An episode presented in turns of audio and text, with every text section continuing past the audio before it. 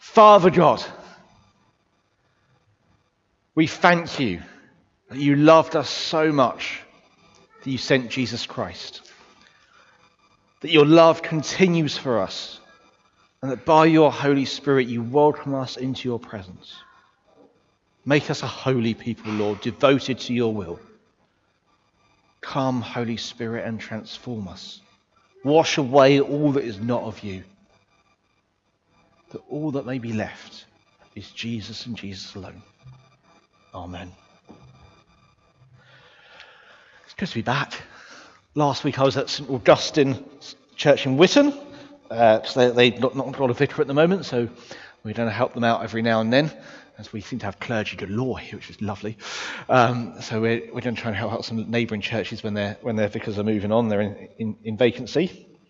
Um, but today I'm back, we're going to launch a series on looking at vision and values. Uh, behind the scenes in this season, um, in September, we, all, the church looks at where we're going to go in the next few years. What's, where is God leading us? And we're going to start teaching about the values that are going to be the basis of that. And later this week, the, um, the staff team and the ministerial team will look at, at what God might be calling us based on these, these, these va- values. And uh, at the end of the week on Saturday, the PCC will look at, at what God's calling us to do as well. And then I'll try and pull that all together and we'll come up with what's called a mission action plan, which is as exciting as it sounds. Um, but I've been listening lots over the past few years about what our values are, and I've decided to kind of group them together uh, using the words the creed. Now, the creed is something that's recited in churches around the world. It's not just a new song written by Hillsong that we'll sing in a moment, but it's a, a at least 18 centuries old um, statement of what the church believes. It's the, it's the core and the root of what the church believes. When I first started um, um, in ministry, I, we were recruiting a, a placement youth pastor, uh, someone who would, who would, um, who would come and work alongside me as the youth pastor, and they, they would train. And the training college that they were going to go to um, had to ask a question that said, are you a Christian organization? Because some people work for churches, some people might work for something like the YMCA or, or parachurch. They wanted to ask the question, which is, are you a Christian? And the, the way they, they word the question is Do you subscribe to the Apostles' Creed? The Apostles' Creed being this foundational statement of what the Christian faith is. It declares that God is Father, God is Son in Jesus Christ, and God is Holy Spirit. And then right at the end, it starts to, it says, We are one holy, Catholic, and apostolic church. That's how it defines the church holy, Catholic, and apostolic. And we're going to use those three terms to explore what values we have as a church and what that might call us to do in the future. Holy, Catholic, and apostolic. Holy means to be set apart for God and God alone, and we'll explore that today.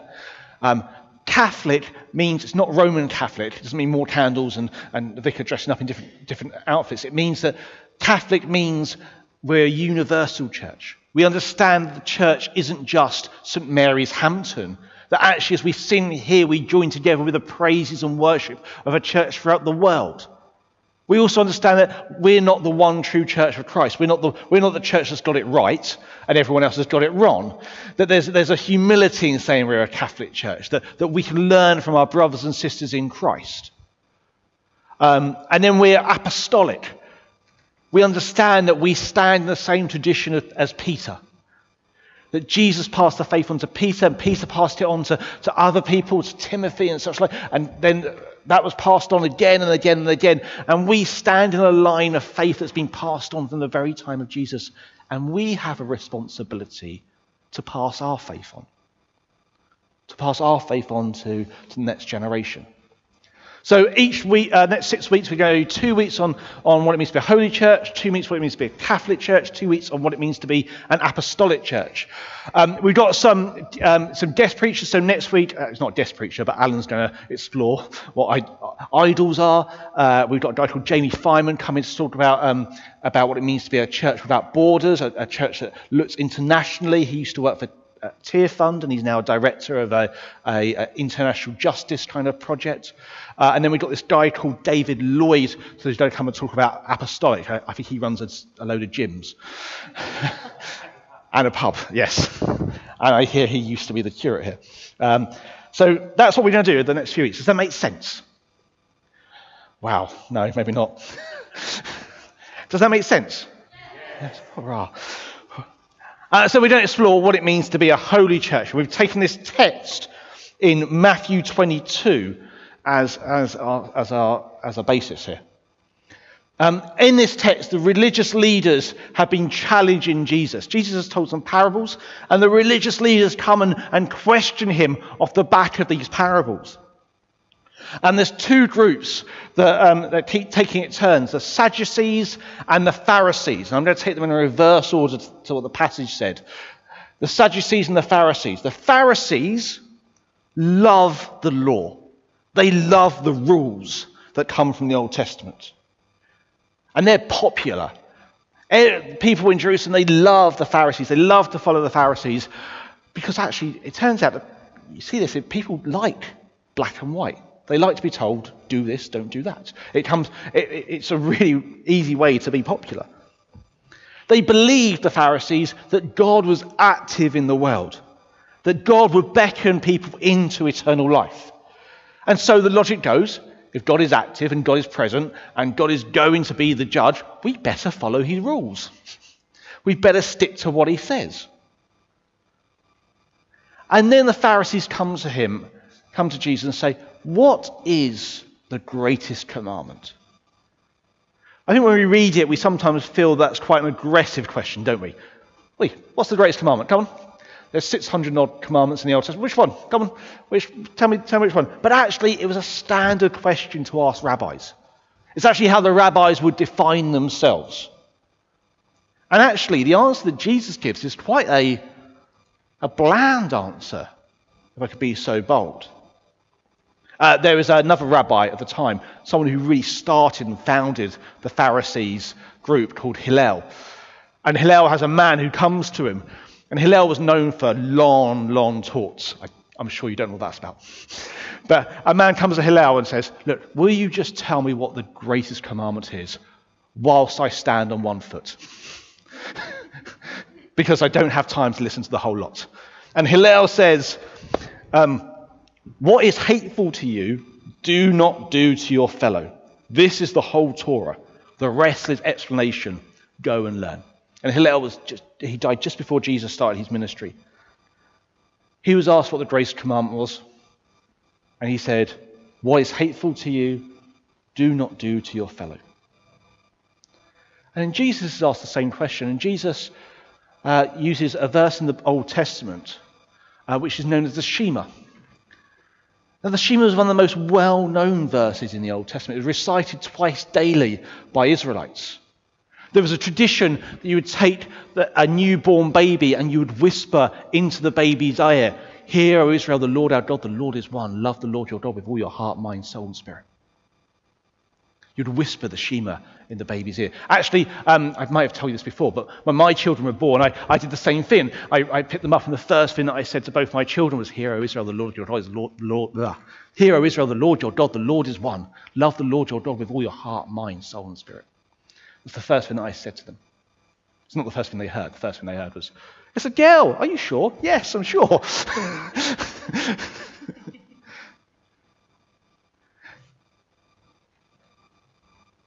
So when Jesus says this, it's not a surprise. And his second commandment, he adds without being asked, is love your neighbor as yourself. But he makes it about not about regulations. The focus is about love. When you compare Jesus' answer to Hillel's, Hillel being, what is hateful to you, do not do to your fellow. Sounds very similar to love your neighbor as yourself, doesn't it? But the focus is in a slightly different place. The focus is on love. The focus is on the purpose behind the rules. Obedience to the law is not about fulfilling an obligation to God, but allowing us to receive His love, allowing us to express His love. Jesus turns the Pharisees saying, obey the law because you must be obliged to God about being about the root cause. That it's about love. When I started theology, uh, when I started studying theology, a very a brilliant lecturer of mine who just cut every corner you've ever seen um, said something really wise. He said, when you're reading a passage in the Bible, a passage from the Gospel particularly, look at the chapter number. So it tells you where it falls in the story. This is this reading's from Matthew chapter 22. There's about four people paying attention.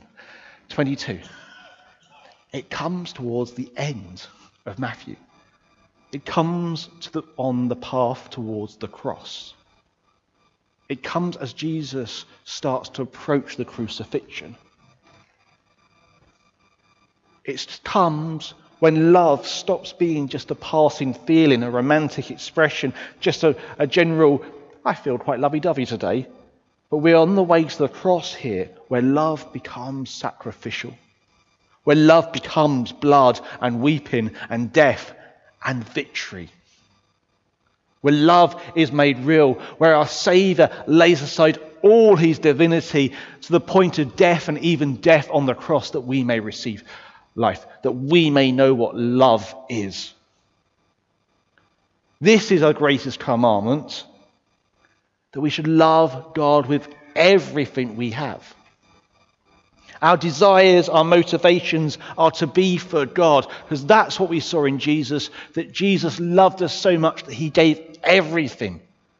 And we are called then to love the Lord our God with all our heart, mind, soul, and spirit. It says something slightly different in that passage, but that's what we say in the liturgy. That's what keyed into my head.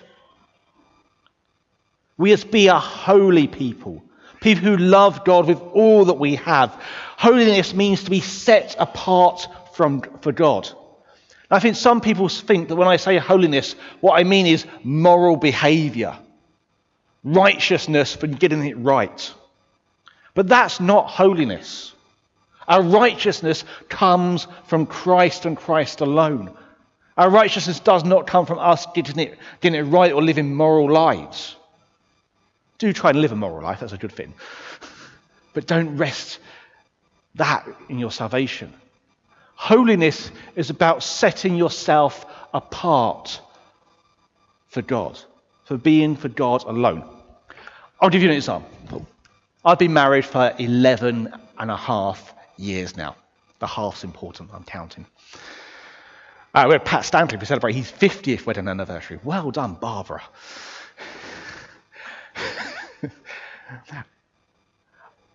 In my married life, we share pretty much everything.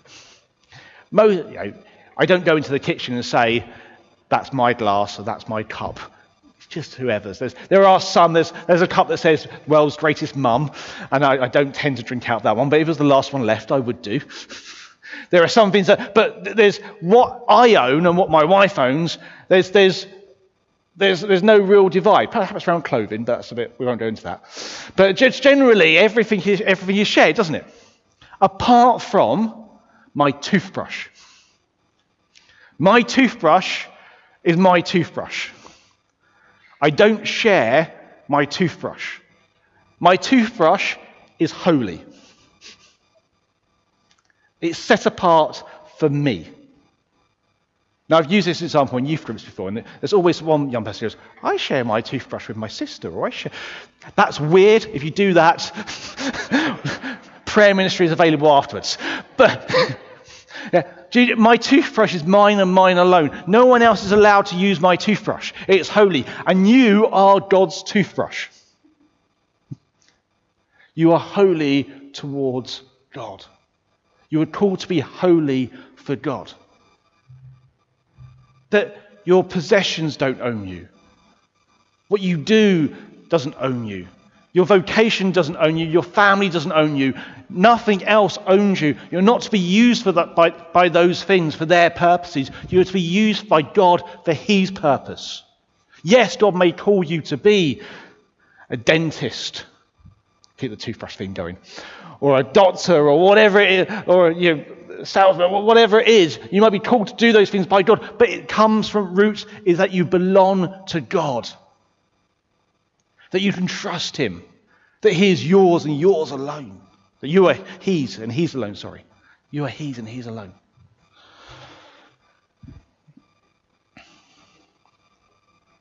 And this is because He has died for us. He has shown what love is. He didn't hold anything back. He didn't say, I'll go to the cross and I'll suffer a bit and that's enough. He went to the cross and said, It is finished and you are mine. Let's unpack this a bit further by using the other example. The other example is the Sadducees. Before the Pharisees challenged him, the Sadducees come to Jesus with this quite complex, complex thing about if you marry someone, they die. Um, the law of Moses says you need to marry their brother in order that the, the children are looked after, it, it turns out, in, it, it, says in the, in the, law of Moses. And, but then you marry someone else, and you marry another brother, and eventually you've been married to seven brothers. When eternity comes, who, who, who are you going to be married to?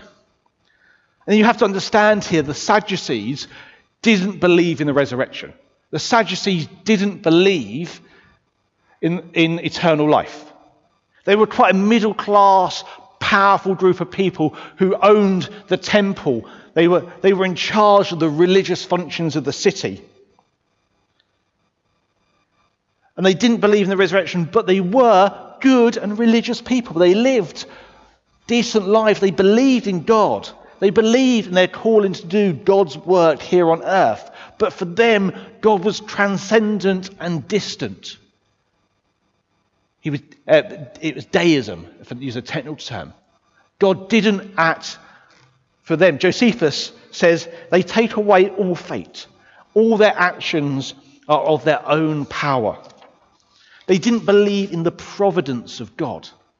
They didn't believe that God would act in their lives. Do you believe that God acts in your life? This is a very easy trap to fall into. You see it all over churches. People who are good and they're religious and they do the right thing. They sometimes run the religious institutions, but they don't believe that God acts. And by extension, they don't believe that God will raise the dead at the end.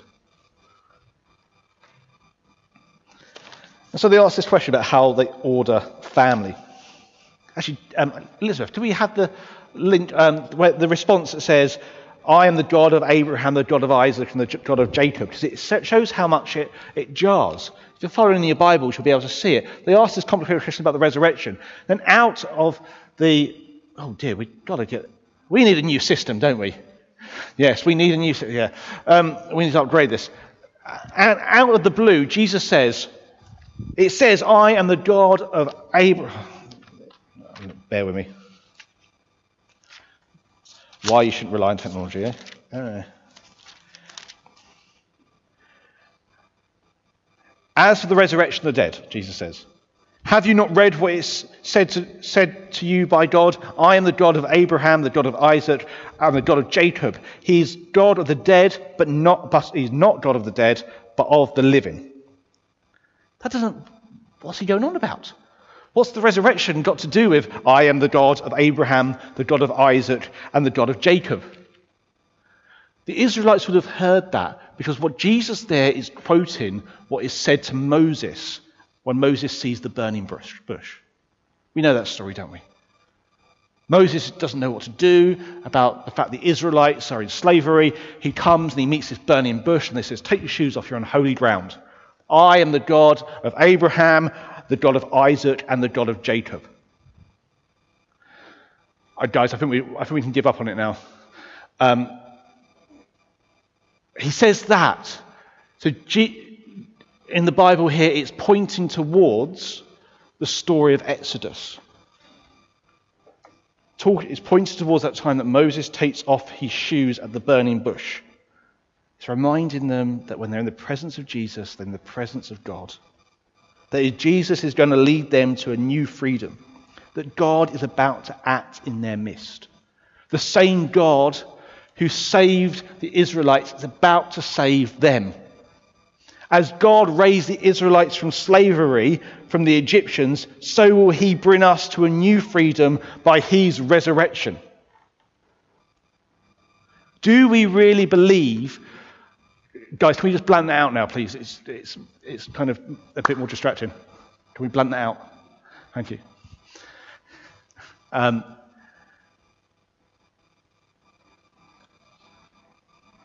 I've lost, my, I've lost my train of thought. Bear with me. God, so the question about the Pharisees, the question of the Sadducees, sorry, is that what's going to happen in the resurrection? What's going to happen? How will my family be ordered? How will, how will my life look? And Jesus' response points to Exodus, that people were saved from slavery, people were saved from slavery, lifted out from Egypt, and so will you be saved completely. The resurrection will overturn everything you know. The resurrection is more powerful than what you can imagine now. Their lack of belief, the Sadducees' lack of a belief in the resurrection makes God secondary in their life. The same power that rose Christ from the grave lives in us now. We can ignore it, but if we ignore it, we forget that God will provide and God will make things right now. God is bigger than all other things in your life. You can trust Him to provide. Part of holiness is making sure we put God completely, utterly in front of everything else in our life. Because we know that He is bigger than it. If God can save the Israelites from Pharaoh, if God can defeat the grave, then He can provide for your family. He can provide for your job. He can provide for your finances. We need to start putting God in front of those things rather than let, then keeping a little bit back for him. I see it in, in clergy all the time. Yeah, yeah, I'll follow God, but my children's school year finishes, the children finish school in two years' time, so I'll wait two more years. Do you not believe that God can provide your children's schooling? Oh, but what about my job? What about my finances? God will provide for your finances. I will not tell you the, out, the, the outrageous steps we've taken. We had no idea on how we're going to fund it, and somehow God comes through. Where is God in the list of priorities in your life? I think I may have told the story before, but when we did marriage prep 12 years ago, we were asked to list the top five priorities in our life. And Cara was very diligent. Number one, God. Number two, family. Number three, church. Number four, whatever it is. I'm a little bit of a rebel. I wrote one, Jesus, and I crossed out the next four. because Jesus will look after the other ones. I want to be so focused on Jesus the other things fall away. Yes, they are important. I'm not, I'm not, I'm not, I'm not demoting them, but what I'm trying to do is promote Jesus to be better than all. Because the Sadducees' question underneath it is like, what's going to happen to our families when, when the resurrection happens? I don't know. But I trust in the resurrection of God enough that He will be good in it. And actually, what we see in these two questions is the cross and resurrection. The cross means that we can trust that God's love is real and tangible. He really does call us to be a holy people. And resurrection means we can cast off our idols and trust that God is bigger than them all that God is more powerful, that God has them all in hands. More of that next week, I'm sure, Alan. Do we put God first? As individuals, as a community, as a church? And how do we do that more? Should we stand and pray?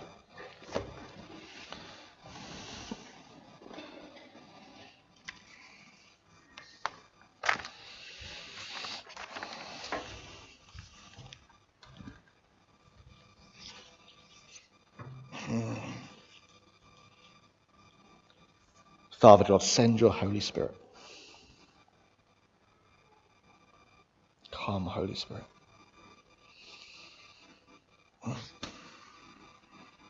Speak through my ramblings. Speak into our hearts. Come, Holy Spirit.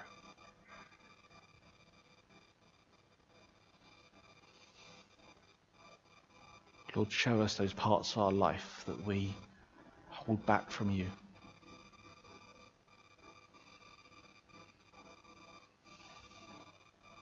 Show us those parts of our life that have been, we built a wall around.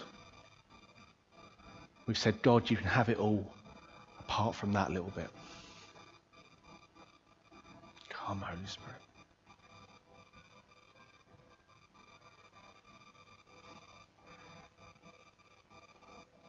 And come, Holy Spirit, for those of us who have never desired to be a holy people. That for us, religion was something we just went along with. We're here because of some obligation, but today you want to give everything to Jesus.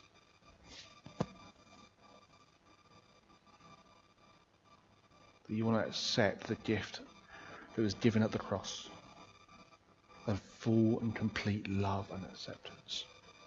Come, Holy Spirit, that we may know the love of Christ now. Fall on this place.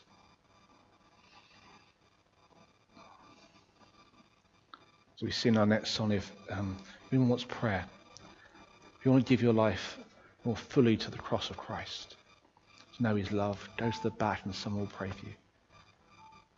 If you want to cast off an idol, if you want to live more fully for his resurrection, go to the back and someone will pray for you. Or turn to someone who looks Jesus at the end and say, please pray for me. Amen.